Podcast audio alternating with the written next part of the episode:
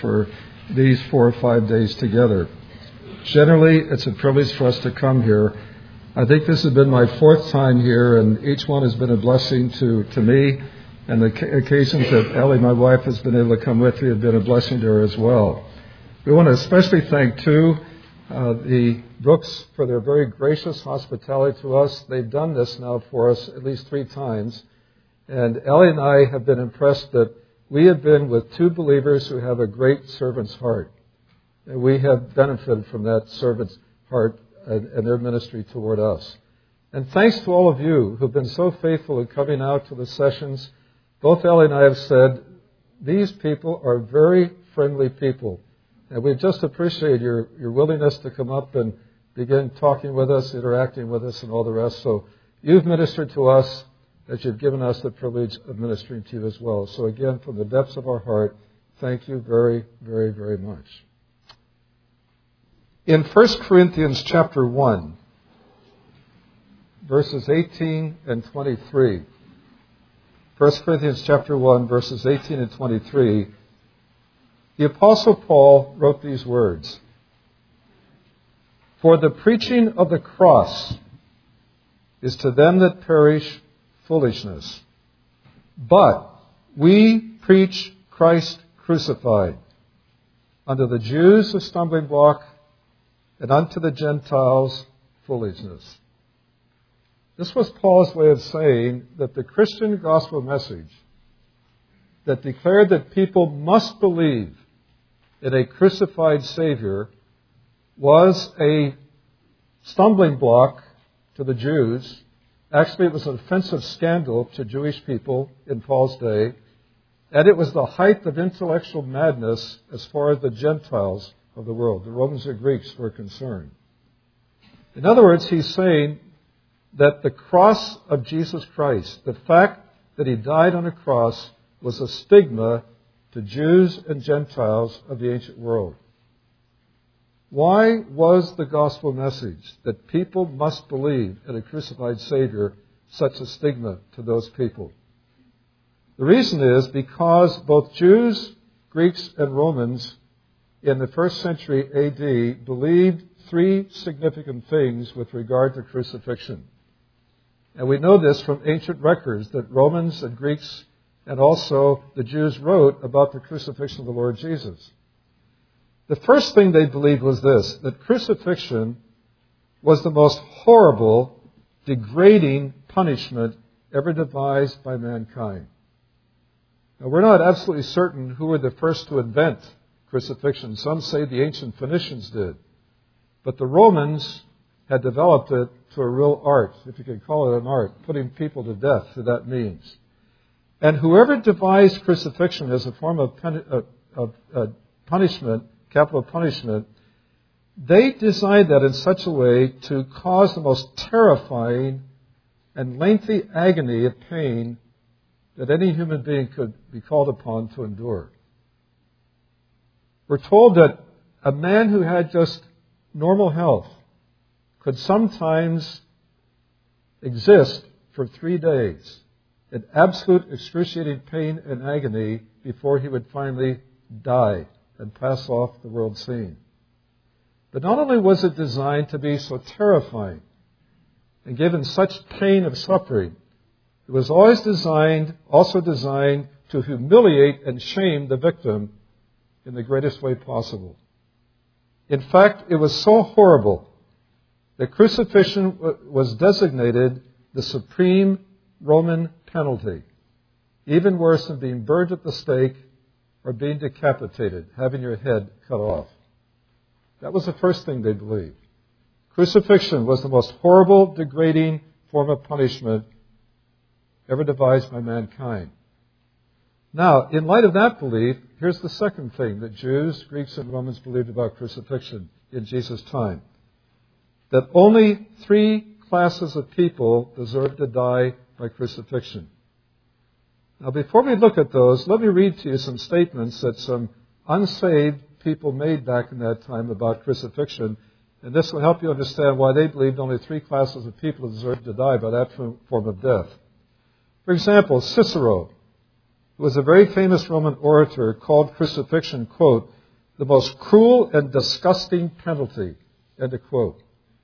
He further made this statement, quote, let the very name of the cross be far away, not only from the body of a Roman citizen, but even from his thoughts, his eyes, and his ears. End of quotation.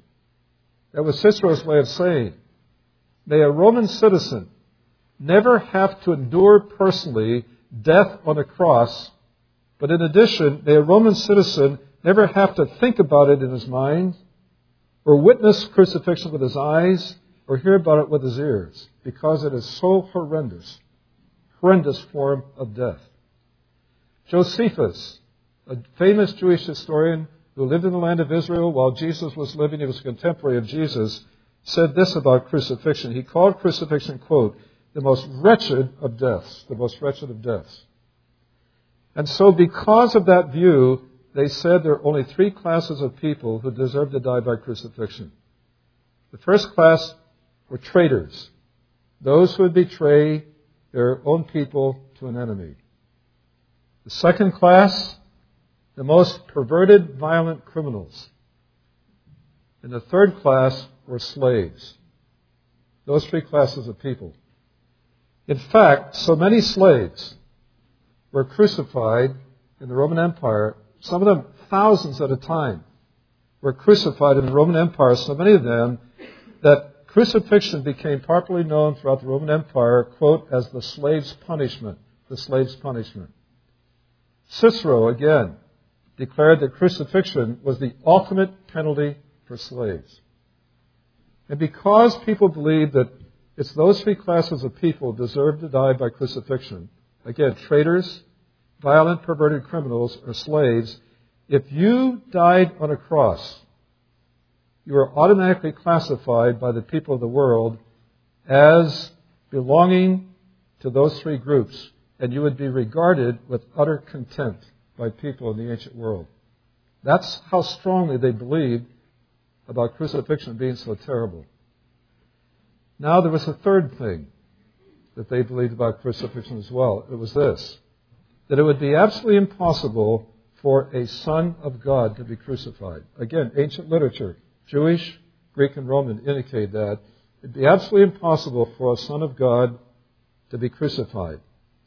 You see, the Jews and the pagan Gentiles stumbled over the fact that Christian people worshipped as the Son of God a person who had died the death of a slave, a perverted, violent criminal, or a traitor. They stumbled over that Christian belief. And because of that, to them the idea that a crucified man could be the Son of God was an irreconcilable contradiction. They said, it's just, that's a complete contradiction. No Son of God could ever die by crucifixion. Now, what did the Jews base that belief upon? Well, they believed it, uh, based it upon a statement in Deuteronomy chapter 21, verse 23. Deuteronomy 21, verse 23 said that anyone who is hanged on a tree, and a cross was regarded as a form of a tree, anyone who is hanged on a tree is cursed by God. And so if you died on a cross, they understood that's a sign that you have been put under a curse of God a curse of God. Now, of course, that statement God put in the Mosaic Law to the Jewish people. And so, to the Jewish way of thinking, well, God doesn't have a son. They believe God is only one person, not a triune God. They reject the idea that God has a son, but they said if God had a son, certainly God would never curse his own son. And so, therefore, God would never allow his son to be crucified on a cross.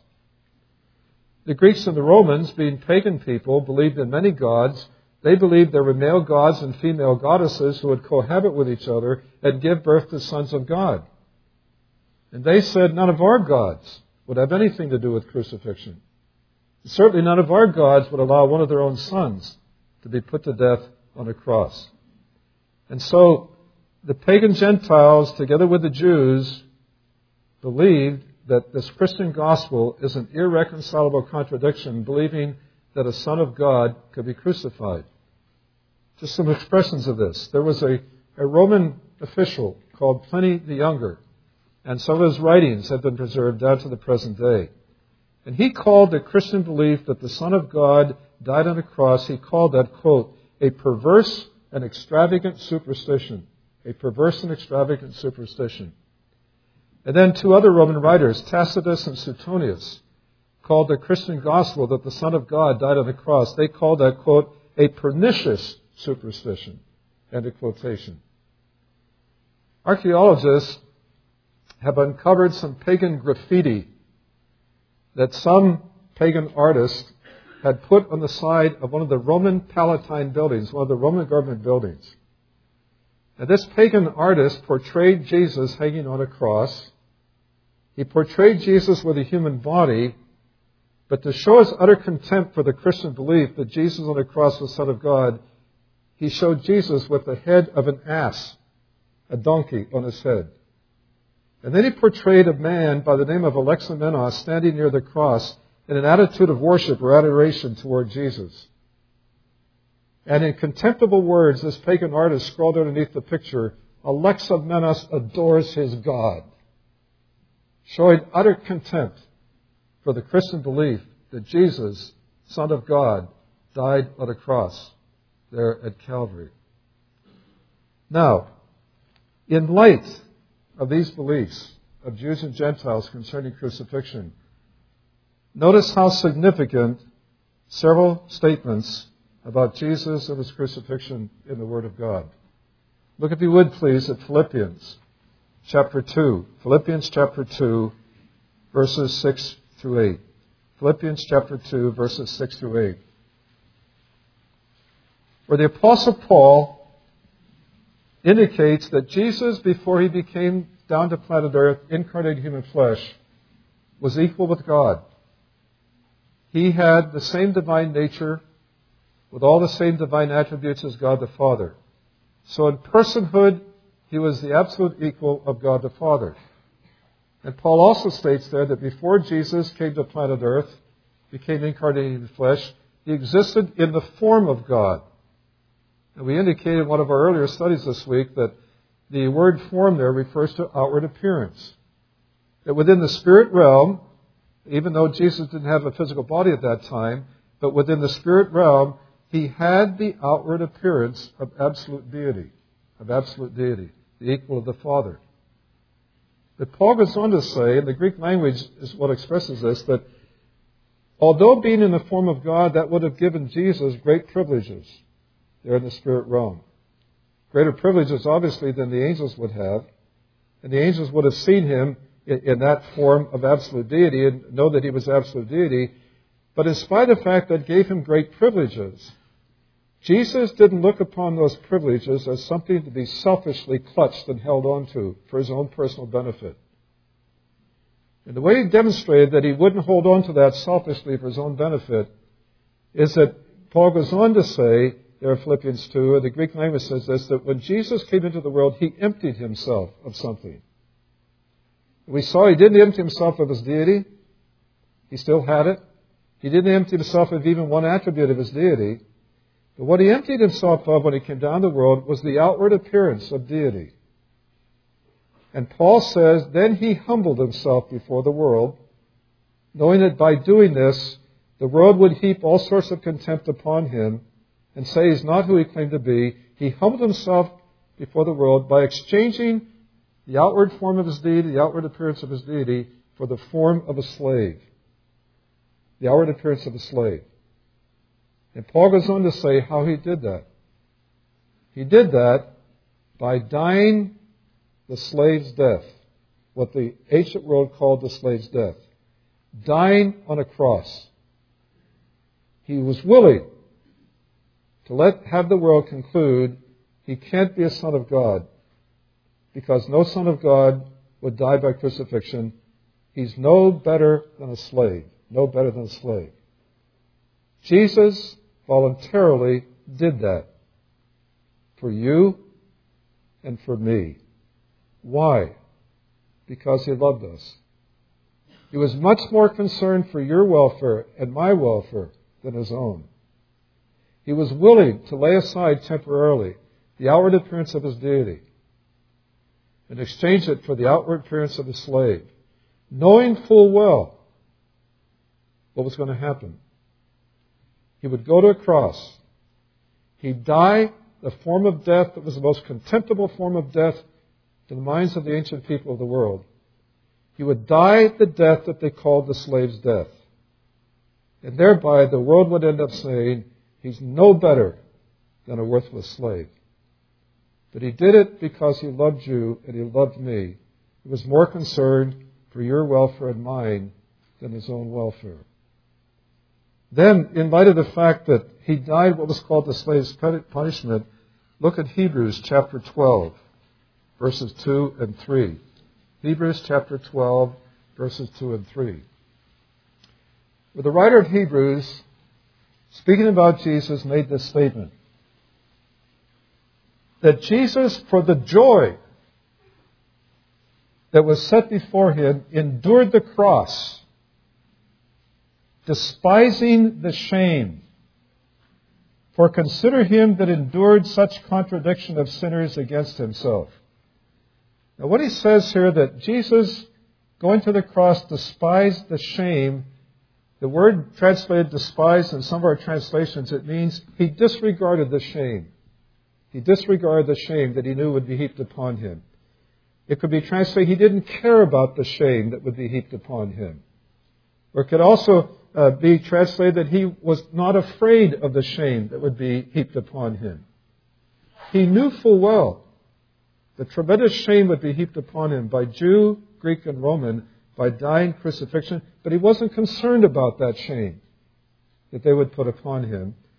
And when it says here that consider him that endured such contradiction of sinners against himself, the, the word translated contradiction in some English translations means hostility or rebellion.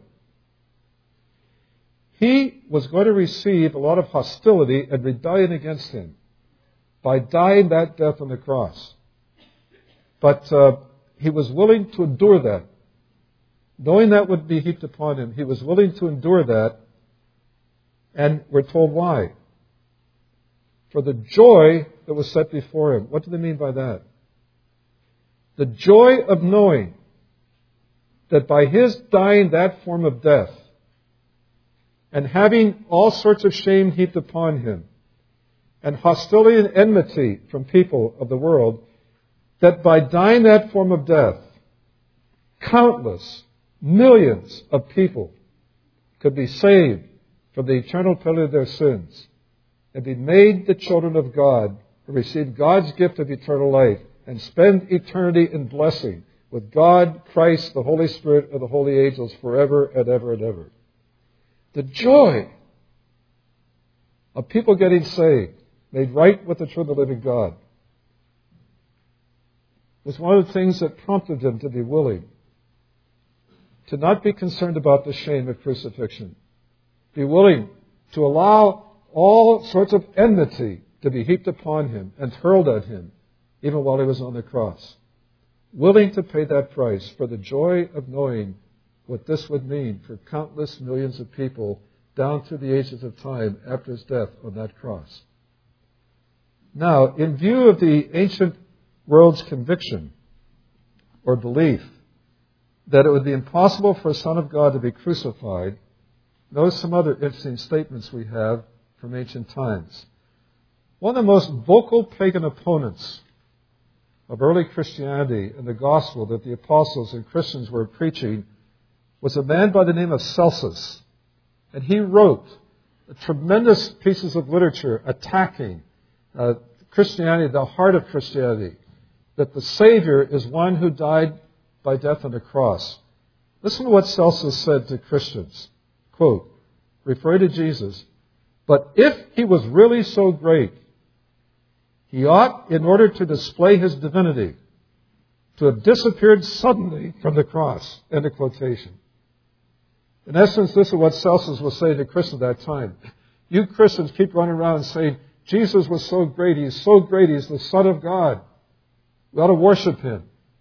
He said, listen, if he was really so great as you claim, including the Son of God being an absolute deity in human flesh, then he should have disappeared suddenly from the cross. And what he's saying is the fact that Jesus stayed on that cross and died by crucifixion is all the, the truth I need to know to conclude he's not who you claimed he is, the Son of God. If he stayed there and died, that'd be all the proof I would need. He's not deity, the Son of God, incarnated in human flesh. If you turn to Matthew 27, Matthew 27, verses 39 through 44. Matthew 27, verses 39 through 44. We have the record of enemies, Jewish enemies of Jesus, saying the same thing to him while he's on the cross. Matthew 27, verses 39 through 44. We read, And they that passed by reviled him, wagging their heads and saying, If you be the Son of God, come down from the cross. Likewise also the chief priests, mocking him with the scribes and elders, said, He saved others, himself he cannot save. If he be the king of Israel, let him come down from the cross, and we will believe him. He trusted in God, let him, let God deliver him now, if he will have him. For he said, I am the Son of God. The thieves also, who were crucified with him, cast the same in his teeth. What Celsus' statement and this record from Matthew 27 are saying to us is this. Since the Gentiles and Jews believed that no Son of God could be crucified, they were convinced that if Jesus truly was the Son of God, surely He or God would have removed Him from the cross before crucifixion could complete its death sentence against the Lord Jesus. To their way of thinking, the very fact that Jesus remained on that cross and died by crucifixion was conclusive proof that he was not the Son of God. Totally reject the idea that he's the Son of God. And so the world passed this, this verdict upon him. Jesus of Nazareth was not the Son of God, was not the Son of God. But God had a very unique way of annulling that verdict by resurrecting Jesus Christ from the dead. Look, if you would, please, at Romans chapter 1. Romans chapter 1 and verses 3 and 4.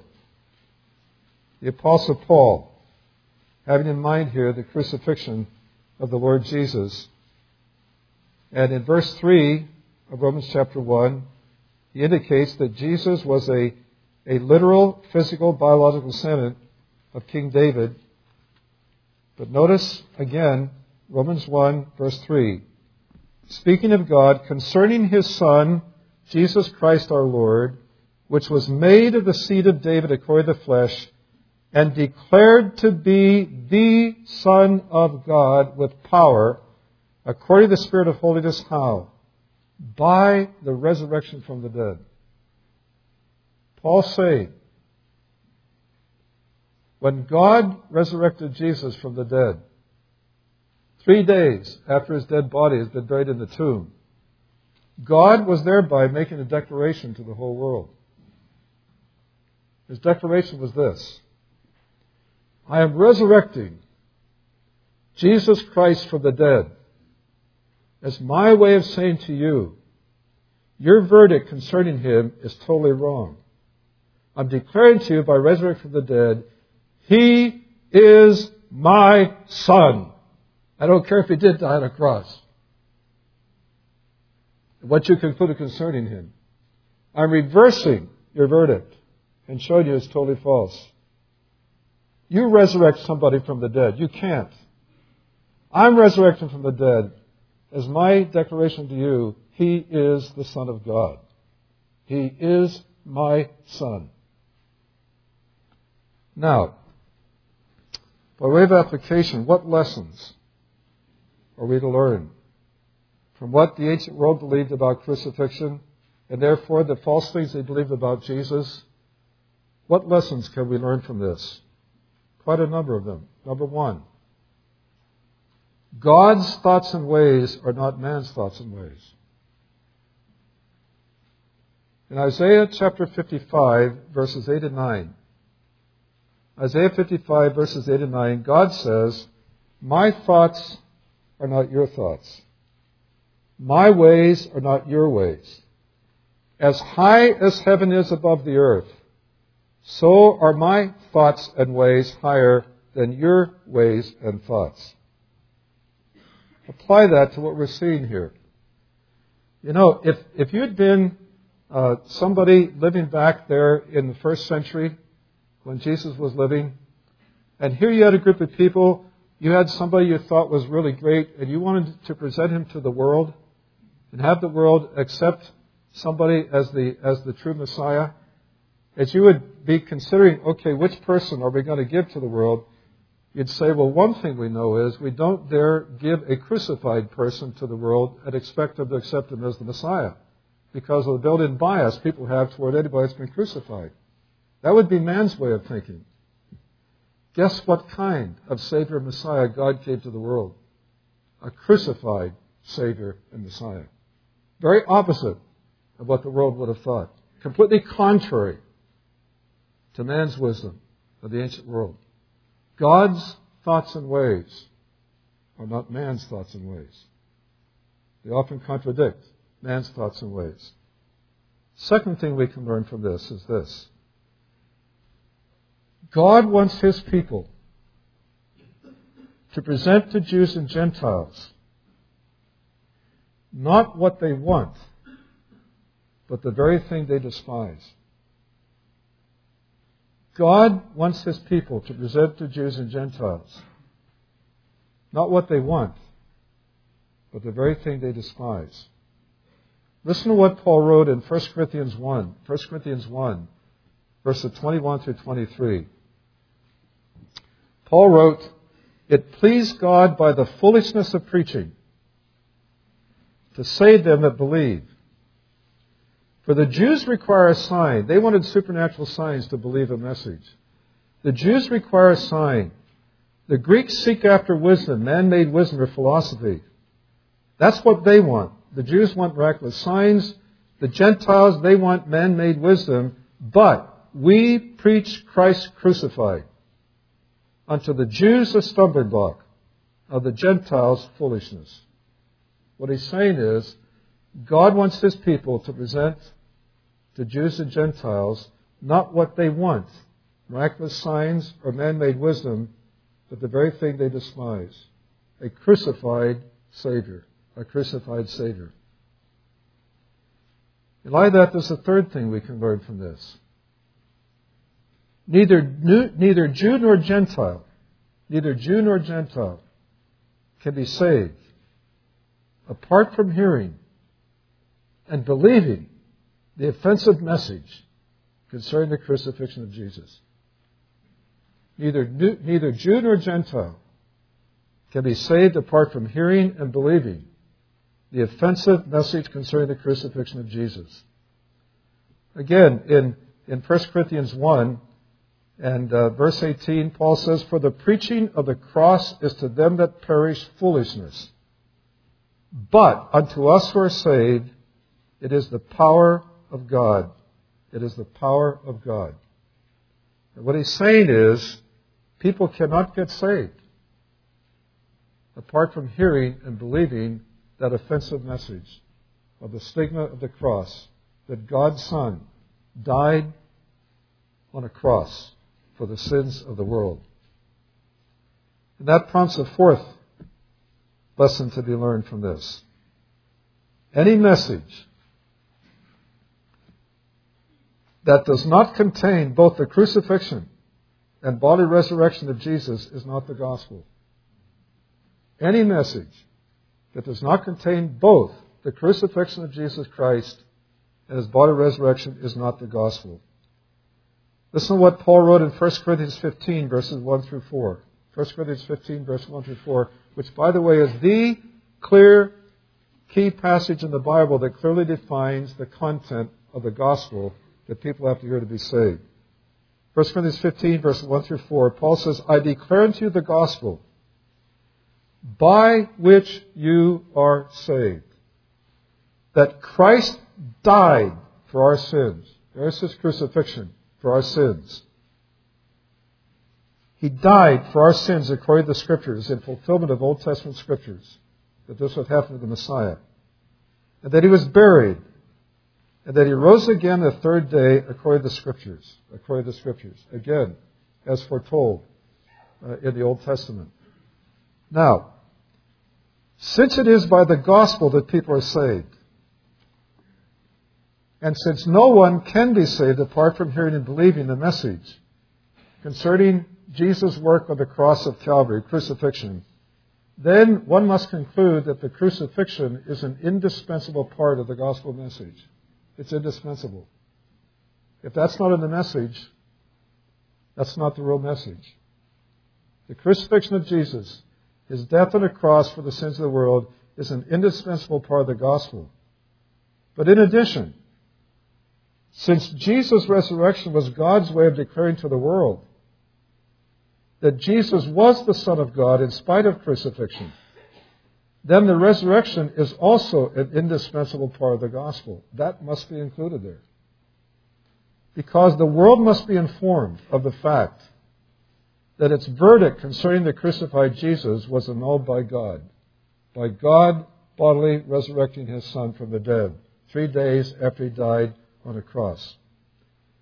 That says then that the message that presents Jesus only as a friend who can solve personal problems, or only as the greatest teacher or example of ethics and morality, that's not the gospel. That's not the message that can save people. Yes, he's a great friend.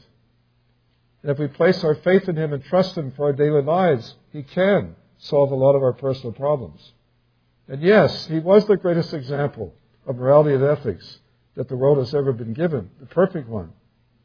But that's not the gospel message for salvation. The gospel message is his death on a cross for the sins of the world, burial and resurrection from the dead three days later. Now that leads us to a fifth lesson we can learn. The gospel dare not be sugar coated or watered down. Nothing is to be added to it. In order to make it more palatable to the world, in other words, more acceptable to the world, or to avoid or alleviate the stigma of the cross. Let me say it again. The gospel dare not be sugar coated or watered down. Nothing to be added to it. We really should say nothing deleted from it, too, in order to make it more palatable or acceptable to the world, or to avoid the stigma of the cross of Jesus Christ. If we do that to that message, we do that to that message, Paul indicates we thereby render the crucifixion of Jesus void. 1 Corinthians 1 verse 17. 1 Corinthians 1 verse 17. Paul said, For Christ sent me to preach the gospel, not with wisdom of words. In other words, not with man-made wisdom or philosophy to make it more acceptable. Christ sent me to preach the gospel, not with wisdoms of words, lest the cross of Christ should be made of no effect. He said if we play games with that message, that Paul clearly defines in 1 Corinthians 15 as the gospel of Jesus Christ. We play games with that.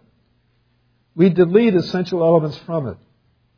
We add additions to it to make it more acceptable and less of an offense to human beings. Or if we try to somehow water it down or sugarcoat it somehow to make it more acceptable, Paul says we make the cross of Christ of no effect. It's that serious. It's that serious. Uh, Look at 1 Corinthians 2, verses 1 through 5. 1 Corinthians 2, verses 1 through 5. Paul's writing to the Corinthian Christians. Remember, they're Greeks. As you know, the Greeks, the main thing, as we read earlier, the Greeks, like other Gentiles, they wanted man made wisdom. They were all wrapped up in man made philosophy. And so Paul tells us what his attitude was when he went to Corinth for the first time to preach the gospel of Jesus Christ. Again, 1 Corinthians 2, verse 1 through 5. Paul says, And I, brethren, when I came to you, came not with excellency of speech or of wisdom. In other words, man made wisdom. I know you wanted man made wisdom, philosophy. That's what you're always chasing after. But when I came to you with this critical message, I was determined not to present it to you with excellency of speech or in essence wrapped up in man made wisdom to make it more acceptable to you, declare unto you the testimony of God. For I determined not to know anything among you except Jesus Christ and Him crucified. I was determined. I was determined not to know anything among you except Jesus Christ and Him crucified. And I was with you in weakness and in fear and much trembling. The reason is he knew the built in bias they had against the gospel.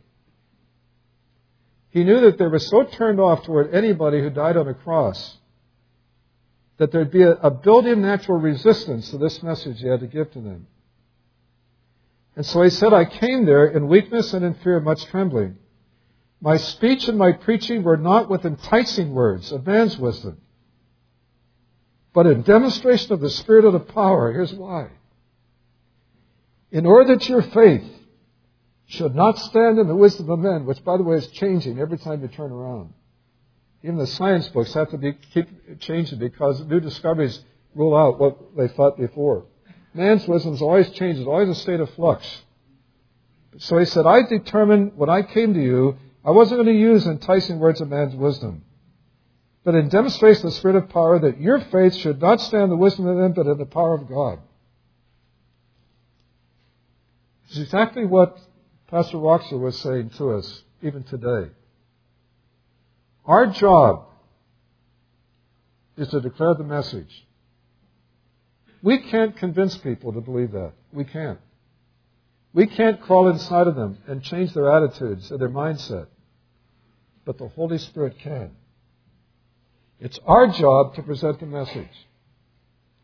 It's the Holy Spirit's job to take it from there and convince the inner man of human beings this is the truth. You better believe it. And so the whole point is, if people get saved, it's because of God's power doing it, not ours. We're to deliver the message. We're the messengers. But God's the one who determines the results of our ministry. And so we're to present the clear gospel of Jesus Christ, as clear as it can be, not doctoring up in any way whatsoever to make it more acceptable or less offensive to people. Present exactly what God says they have to hear and believe in order to be saved, and then trust the Spirit of God to take it from there. So that if they believe it, it's belief that's as a result of the power of God working in their hearts and lives and changing them and their beliefs and convictions turning around. So, here's the sixth thing we can learn. In spite of the stigma associated with Jesus' crucifixion. The believer should not be ashamed of the gospel of Jesus Christ. In spite of the stigma associated with Jesus' crucifixion, the believer should not be ashamed of the gospel of Christ. Romans 16, Paul says, I'm not ashamed of the gospel of Jesus Christ. It's the power of God and salvation unto everyone who believes, to the Jew first, and also to the, to the Greek or Gentile. That's Romans 1.16, but also Galatians 6.4. Listen to that. These are powerful statements by Paul. Galatians 6.14. Galatians 6.14. But God forbid that I should glory except in the cross of our Lord Jesus Christ. You say, God forbid that I should glory at anything else except the cross of our Lord Jesus Christ. So what he's saying is, as believers, we should have a positive attitude toward Jesus' crucifixion and the gospel because of what they are, the power of God unto salvation. The power of God unto salvation. Here's the seventh thing we can learn.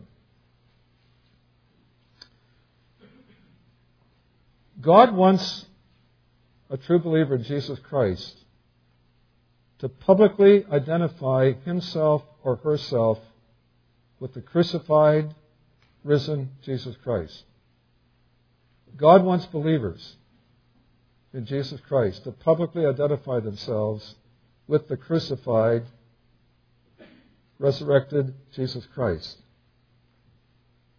And God's devised a means for that. It's water baptism.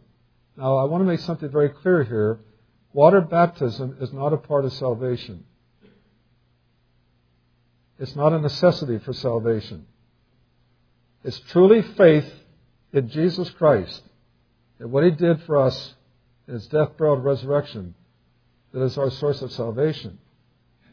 But God has designed a means for those who place their faith in the crucified, resurrected Christ to announce to the world, I am, I am identified as one who believes in the crucified, risen Jesus Christ. Now, I'm sure you've been taught there are two different kinds of baptism in the New Testament. One is spirit baptism. And the Bible indicates that happens to a person at the moment a person places his or her faith or trust in Jesus Christ and Him alone to be saved from sin. That we're baptized with the Spirit. You, you don't know that happens. I didn't learn until maybe uh, 10 years after I got saved that that happened to me. But according to 1 Corinthians 12, verse 13, the baptism of the Spirit, the baptism with the Spirit, is what actually places you into the body of Jesus Christ, the church. But God devised another form of baptism, and that is water baptism. Spirit baptism is invisible. We don't see it happening to people when they get saved. They didn't see it when it happened to us when we get saved. But it's actual. It actually happened. And in fact, even in Romans 6, that also identifies us with Christ and his death, burial, and resurrection. In actuality, it's spirit baptism. But people can't see that. But God wants other people to know that that happened in your life. And so He's devised a visible counterpart, in a sense, of spirit baptism, and that's water baptism. And the idea is when you're being lowered under the water, death, identified with the death of Christ. When you're brought up out of the water, resurrection. Resurrected with new life in Jesus Christ, just as he was resurrected from the dead, bodily. Now, the word baptizo, where we get our word baptism from, originally had no spiritual significance whatsoever in the ancient world. It was a commercial term used in the dyeing industry of dyeing material. And the idea is before a piece of cloth was totally immersed in the, in the dye, it had one identification, one color. But as a result of being totally immersed in the dye and then brought out, it had a change of identification. Before going in there, it was identified with one color. Now it's gone through a complete identification to an altogether different color. A change of identification. That's a concept of, of baptism. That when we trust Christ as Savior, the Holy Spirit, as we experience Holy Spirit baptism, that changes in actuality, our identification. Because the scriptures indicate by physical birth, you and I were born in the world with membership in Satan's kingdom of spiritual darkness. That was our identification as unsaved people, in actuality. But Paul says in Colossians 1.13, when a person trusts Jesus Christ as Savior, that believer is brought out of the domain, the kingdom of darkness, that Satan's spiritual domain, over the kingdom of God's dear Son. So that Spirit baptism brings about, as a result of our faith, a complete change of identification. We used to belong to Satan and his kingdom. Now we belong to God and his Son and his kingdom. That actually happened, that change of identification. But God wants the world to know you've gone through that change of identification through water baptism. And so it's the idea before you're under, you're signifying, before I trusted Christ, I belong to Satan and his kingdom. But now that I've trusted Christ as Savior, that identification is gone. I've got a whole new identification. I'm now identified with Jesus and his death, burial, and resurrection, and with God and his kingdom in the world. Now, again, I want to make it very clear. Water baptism doesn't save us. Has nothing to do with our salvation. And, uh, and so don't think along those lines. And it's not necessary for salvation It's to be something that we do as a result of our salvation as a testimony to the world of this tremendous change that's taken place in me in actuality. And Paul in Galatians 6, verse 14, makes this statement. Galatians 6, verse 14, But God forbid that I should glory except in the cross of our Lord Jesus Christ, by whom the world is crucified unto me, and I unto the world. He's saying, when you trust Christ as Savior, when you trust Christ as Savior, and that becomes known to unbelievers in the world, two things are going to happen. And the way the world's going to know this is through water baptism, the change of identification. Through water baptism, in essence, you're saying to the world, as far as I'm concerned, world, you are now dead to me as far as your conclusion concerning the crucified Savior Jesus Christ. You, like people, uh, the ancient world, believe how could he be the Son of God? You know, dying on a cross. And if you draw that conclusion, he's not who he claimed to be. He's not the Savior of the world and all the rest. I want you to know, I used to believe that way too. But now, I count you, world, as dead to me as far as your attitude toward him. He said, that's one thing that will happen. That's your way of saying the world, you're dead to me as far as your rejection of Jesus Christ for who he is. The other thing that's going to happen, and it often does happen in a practical way, the world is going to say, okay, if you're identified now with Jesus Christ, as far as we're concerned, you're dead to me. In some instance, it's the attitude, I want nothing more to do with you as a result of this. And many people have experienced this, even within family relationships. That maybe they grew up in one religion, but it was a false religion. But then they come out of the sound of the gospel, the Spirit of God convinces them of the truthfulness of that, and they respond and they trust Jesus as their personal Savior. Sometimes family members, when they hear that, say, That's it. No more relationship between us and you. As far as we're concerned, you're dead. Uh, let me give you a good illustration of this. Shortly after World War II, I read the testimony of a Jewish man who had become a believer in the Lord Jesus. He'd grown up in an Orthodox Jewish home. And when World War II broke out, he was in the United States Navy on an aircraft carrier. And he had the, the horrible experience, as many men did during the war, of having some of his closest buddies blown to bits right beside him on the deck of the aircraft carrier when they were attacked by an enemy force. And because of all the brutalities of the war he experienced, he came back as a convinced atheist, how can there be a God who would allow these horrendous, inhumane things to happen to us human creatures here upon planet Earth?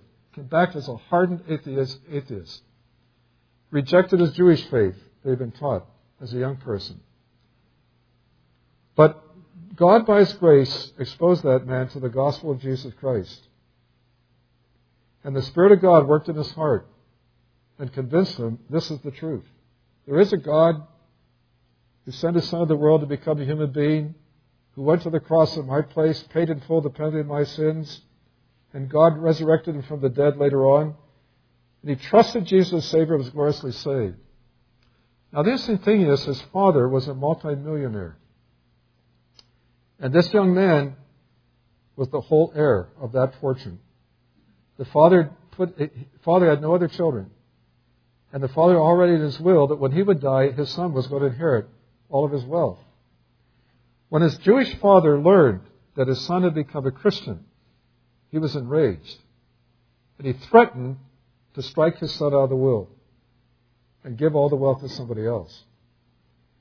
And, uh, but then he thought about it for a while and he thought, well, you know, if he wants to be crazy enough to become a Christian, I guess that's his business. I'll keep him in the will. But then he said to his son, look, I'm willing to keep you in the will to inherit my wealth as a Christian. But if you dare marry a Christian young woman, I will strike you out of the will. Well, this Jewish believer began fellowship in a very fine Bible believing church. And there was a lovely Christian young woman there, and a romantic relationship began to develop. he married her. When his father heard about it, again he went into a fit of rage and said, That's it. You married somebody I said you can't. I'm striking you out of the will.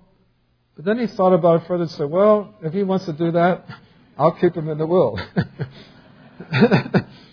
but then he said to his son, look, I've been willing to keep you in the will with your becoming a Christian. I'm willing to keep you in the will with your marrying a Gentile Christian young woman, but I'm telling you, and I mean this sincerely, if you dare get baptized with Christian baptism, I will definitely, irrevocably strike you out of the will. You won't get one penny of my wealth. Because then all of our other family members and all of our friends will know you've become a Christian, and I can't tolerate that. That young man struggled for a long period of time. What do I do? What do I do? On the one hand, he's thinking, well, if I don't obey the Lord and become baptized, be public identified with the, the crucified, risen Jesus Christ, I'll inherit that wealth and look at all the good things I could do for God with all that money. See? But on the other hand, the Lord wants me to publicly identify myself with Him before the world. What do I do? And he struggled back and forth, back and forth, back and forth. And he finally made the right decision. I've got to obey God rather than man. He was publicly baptized. When his father heard it, he kept his word. He struck him totally out of the will. He didn't get one penny. And he actually had a formal funeral service conducted for his son and said, far as I'm concerned, he's dead to me, dead to me. Because now all of our family and our friends, Jewish friends know he's become a Christian, and I can't tolerate that. That's what Paul's saying here. God forbid I should glory except in the cross of the Lord Jesus Christ, by whom the world is crucified unto me, and I unto the world. But God wants believers to publicly identify themselves with the crucified, resurrected Jesus Christ through water baptism, obviously as well by testimony, you know, witnessing to them with the gospel of Jesus Christ. We dare not change that gospel message. It's offensive to unsaved people, but they can't get saved through any other means than hearing that offensive message and believing it. It is the power of God unto salvation to those who believe, to Jews as well as to the Gentiles. God help us to be faithful to that message and not change it, not twist it, not take things out of it or add things to it to try to make it more acceptable to people, but give to them the very clear, unadulterated gospel of Jesus Christ, which includes the truth that he died on a cross by crucifixion for the sins of the world. It's the only way people can get saved. Father, we pray that you'll take these very, very significant truths from your word in light of historical background, what people in the ancient world believed about crucifixion, and use it, Lord, to speak to hearts of dear people that might be with us even here today who came here without placing faith or trust in your Son, Jesus Christ, and Him alone. In spite of the fact that He went to the cross in their place as their substitute, paid in full the penalty of their sins, so that God could offer to them by His grace as a gift eternal life and full forgiveness of sins. And Lord, if there are any dear friends with us today that have never trusted Jesus and Him alone be their Savior, we pray that they do so right where they are right now and not leave here without making that place or trust in Him. But Lord, we pray that we who are believers will learn from what Paul was teaching here in your inspired scriptures that we dare not change, alter, add to, delete parts of that message in order to make it more acceptable to unsaved human beings. Cause us to be faithful in our presentation of the gospel and not to avoid what to the world may be a stigma of the fact that Jesus died on a cross. Lord, help us along those lines for your honor and for your glory. And for this we ask, and we also thank you in the name of our crucified, risen, present day mediator on our behalf at your right hand in heaven, your Son, our Savior, Jesus Christ. Amen.